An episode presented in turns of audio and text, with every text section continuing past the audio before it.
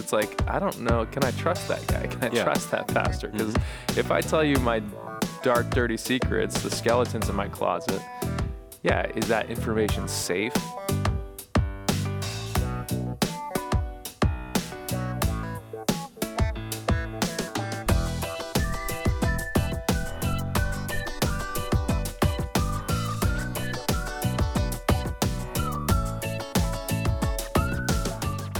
This is Pastor John. Hey, this is Pastor Tim. This is the Every Moment His podcast.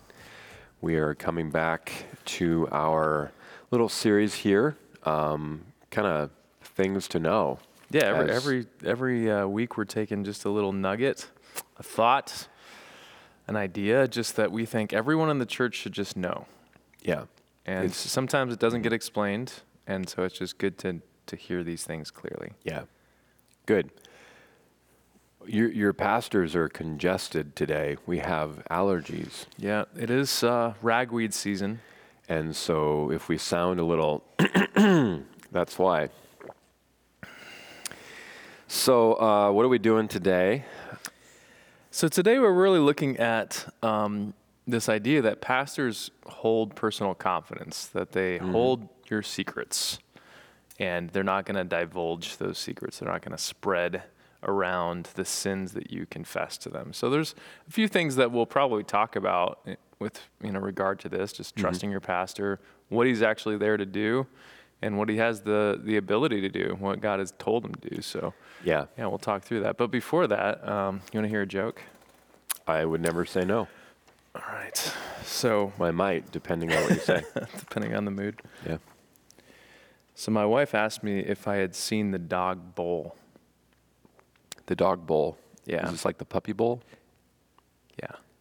But I said, I, you know, I didn't think he ever did. wow. I'll give that one maybe 2.5 It was, stars. it was a slow, yeah. it's a slow roller. Yeah. Wow. Um, next episode, I'm going to have a joke. Oh, good. I'm Okay. excited for that. So, um, yeah, I, I think that sometimes people don't always understand why they have a pastor. They might say, I have a pastor because this guy is going to, you know, give me an inspirational message on Sunday, or maybe um, um, this guy is going to be here to kind of help me, lead me in my faith. But um, w- one of the reasons God's given you a pastor, I would say even one of the primary reasons Or V. is um, not just to grow you in that faith, to help you grow, but uh, to know that you're forgiven.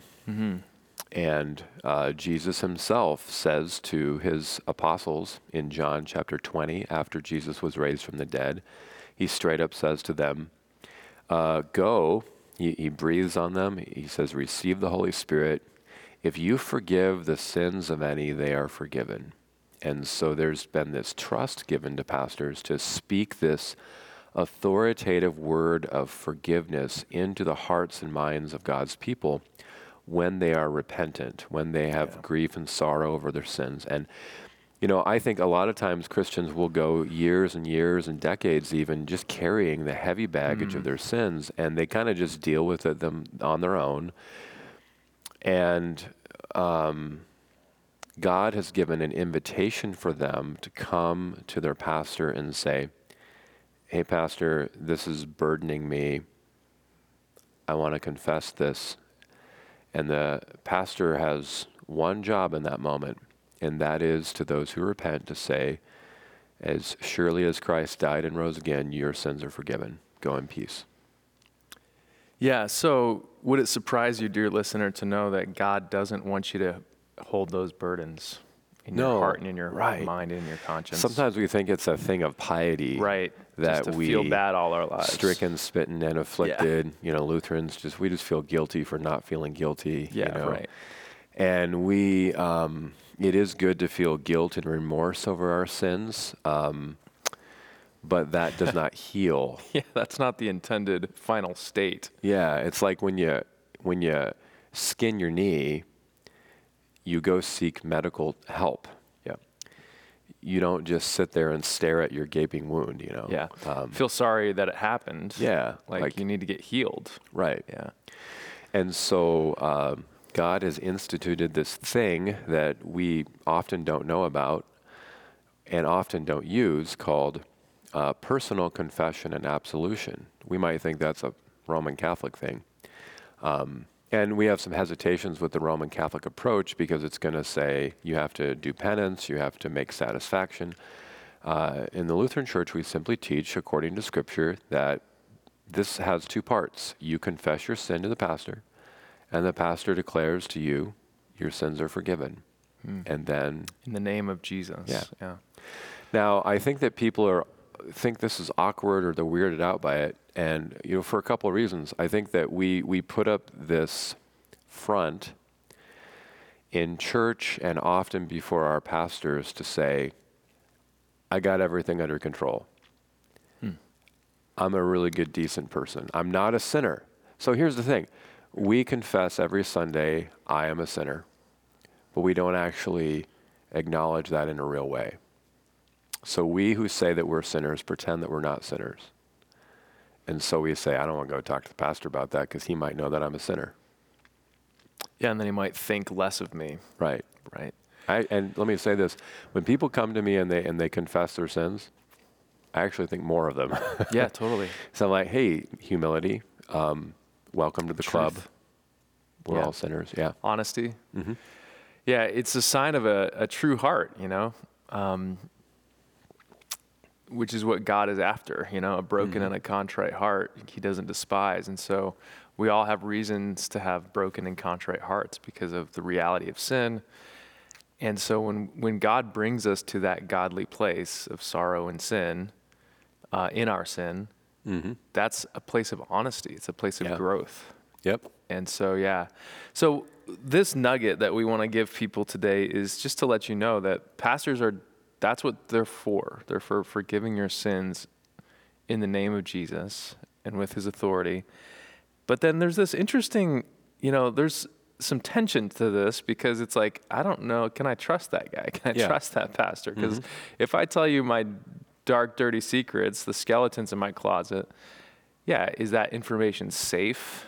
Mm-hmm. with you. And so here's what we want you to know. We want you to know that pastors are actually sworn to hold personal information in confidence. Mm-hmm.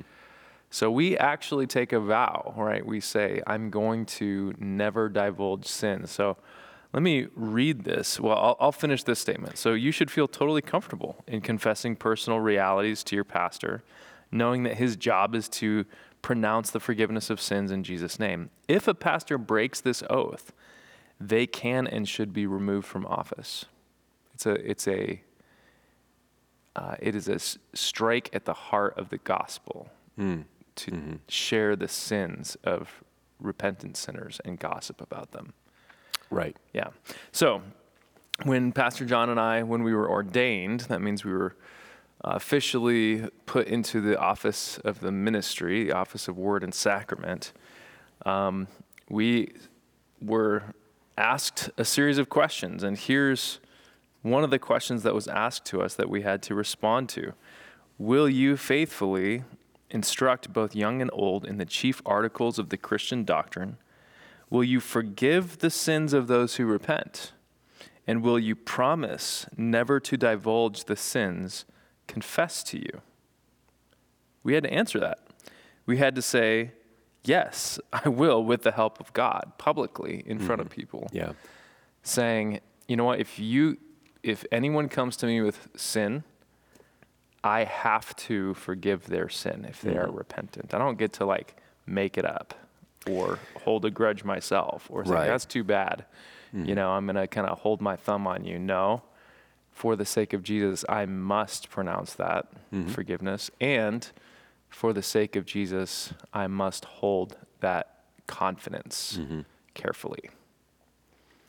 Yeah, this is important because, like, when you come to your pastor and you share some stuff you're going through and some sins and things that you need your conscience to be relieved of, uh, your pastor doesn't go down, uh, go home and and and and say to his wife, Yeah. "Hey, guess what so and so told me today." Yeah. Um, In fact, I rarely tell my wife anything that's going on in people's life at all. Right. I mean, there's some things that are like public, like you know, like really public things, like that everybody knows about. Or good things, maybe. yeah, there's good things, but um, when you come to your your, um, and this is interesting because like sometimes people will assume that that my wife or my family know things, or that even other staff members know Mm-hmm. things because um, they're used to people just telling everybody everything, and but that's not the case, and sometimes it can be a little awkward because you know somebody's approaching you know my family thinking they know something, but I haven't told them, Sure. um, and and I um, once again there are things that excuse me there's things that are public that everybody knows about or, or um, they're made public. Uh, and sometimes sins have public consequences. Right. You know, whether it be you know breaking the law. Um, I mean, those things are printed in the newspaper. Right. Um, so, and and sometimes it is helpful to be aware of that. But when you come to your pastor and you say, you know, ten years ago this thing happened, and I'm feeling remorse over it, um, your pastor is duty bound to not share that with others. Now, I will sometimes say, do you, if it's something where it would be good for you, Pastor Tim, to know, I will sometimes say, would you mind if I share this with Pastor Tim so he's aware? Um, but once again, um, we're duty bound to not share these things with other people. So it is very much a, it's the integrity of the pastoral office there. Yeah. I, I think that, you know, we've ta- talked a little bit about this before on this podcast, and I've we've each preached on this a little bit too, but man, I think this is one thing that it's just so hard to get into people's lifestyles. Mm-hmm. But that there's such a treasure here, you know, Yeah. that it's it, there's nothing like hearing a brother in Christ, uh, your pastor say, "Your sins are forgiven." Like just to air, drag into the light the sin, and just say, "Here's what's going on," and someone have someone saying to you, "You're not alone in this, and you're Yeah. forgiven." It's known. Uh, God already knows it, but it's a little hard for us to comprehend that, you know. So when a brother in Christ says, "Yeah, I I've been there and I hear what you're saying," and um, that particular sin is forgiven, I mean, you're like a new person, you know. Yeah. You believe these words from Jesus, they're yours. You know, you're forgiven. Yeah, uh, Dietrich Bonhoeffer in his book A Life Together, which I commend everyone to read and then read again, um, and then maybe read again. Uh, wonderful book, short little book. We have it in our church library, by the way. Yeah. Dense. Bonhoeffer says a couple things. Number one, he says that sin does its best work in the darkness. When you keep your sin to yourself and you um, don't share it with another Christian, it remains in the darkness where it, you know, like mold, it can just flourish in the darkness. But light expels the darkness. And so when you bring a sin into the light to another Christian, um, the work of God, that's where sin gets really serious too. That's where it's like, there's a little bit of pain here. Um, I'm not just absolving myself, but I'm, I'm, I'm recognizing the seriousness of my sin and that I confess it to another person. The second thing that Bonhoeffer says is that the Christ in my brother's heart is stronger than the Christ in my heart. So I need to hear Christ's words from another Christian.